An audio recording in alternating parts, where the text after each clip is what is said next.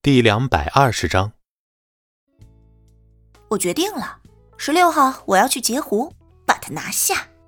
婷婷握着拳头，信誓旦旦，而后似乎又觉得宣言不足以表明自己的决心，又拖了拖略有规模的部位，摸了摸自己标准的美人瓜子脸儿，说：“就我这身段，我这脸蛋，整个江城能有几个啊？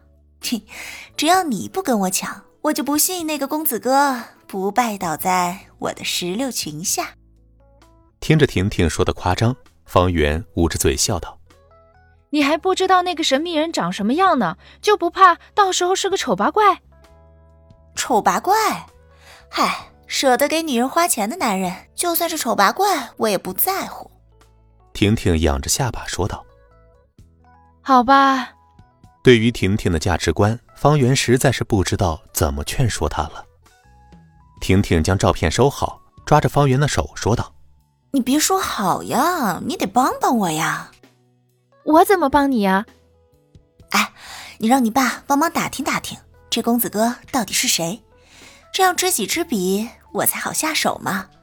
万一提前认识了，可能十六号的女主角就变成我了呢。”方圆觉得。自己这个闺蜜简直是无药可救了。作为婷婷最好的朋友，他决定有必要规劝一下她。婷婷，我劝你呀，还是老老实实谈个恋爱。学校不是好几个公子哥在追你吗？为啥非得追求这个虚无缥缈的神秘人啊？呸！就学校那些，哼，一个个歪瓜裂枣的，居心不良，就想把老娘本雷打了。哪有那个神秘的公子哥浪漫痴情啊？那可是包下了整个玫瑰餐厅啊！一看就是个重感情、疼人的男人。那人家疼的也不是你呀！听着，好闺蜜不仅不鼓励自己，反而打击自己。婷婷当下不愿意了，上手就要挠方圆的痒痒。不过刚伸出手，就看到孙离土里土气的提着水果袋走了过来。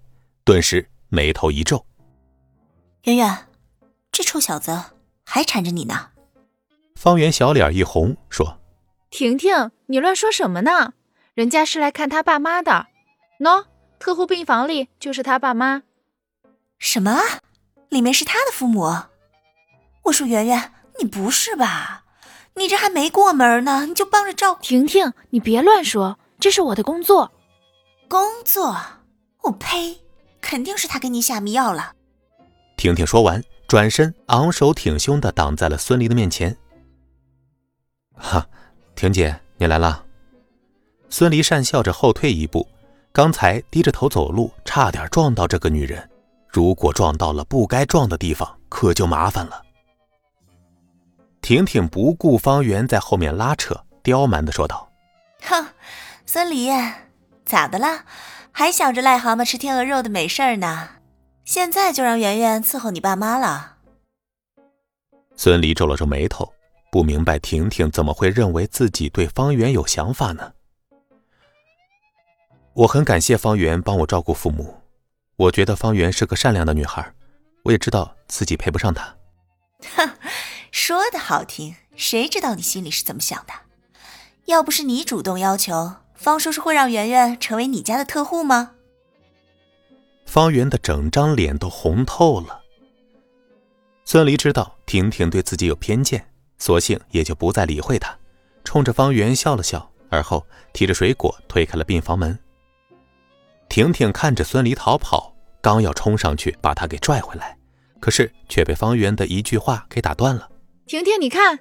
方圆不可思议的指着孙离的背影。婷婷不屑道：“看啥？这个臭小子有啥好看的？土里土气的。不是，你看孙离的背影，像不像那个神秘的公子哥？不像。”婷婷说的是斩钉截铁。就他这样，还想包下整个玫瑰餐厅，里面的一顿饭都吃不起吧？可是真的有点像啊。圆圆，你是累糊涂了吧？我看，他要是那个神秘人，我婷婷。立即找个乞丐嫁了。孙离没想到，下午才包的玫瑰餐厅，晚上就弄得整个江城人尽皆知了。听着婷婷和方圆离开时说的话，孙离无奈的摇了摇头。如果让婷婷这个拜金女知道自己就是她口中的那个神秘人，不知道她会不会哭着喊着要嫁给自己啊？哎，孙离，你发什么呆呢？今天不用值班吗？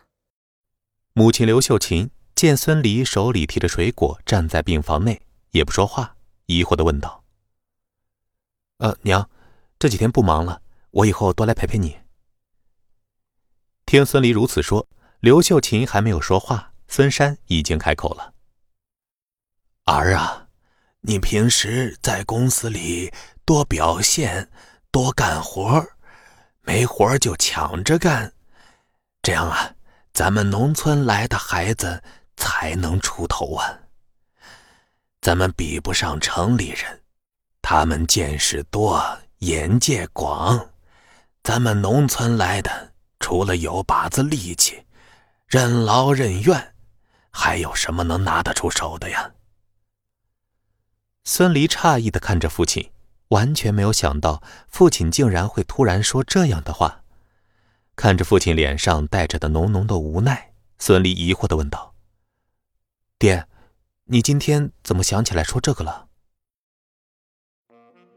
本集播讲完毕，感谢您的收听。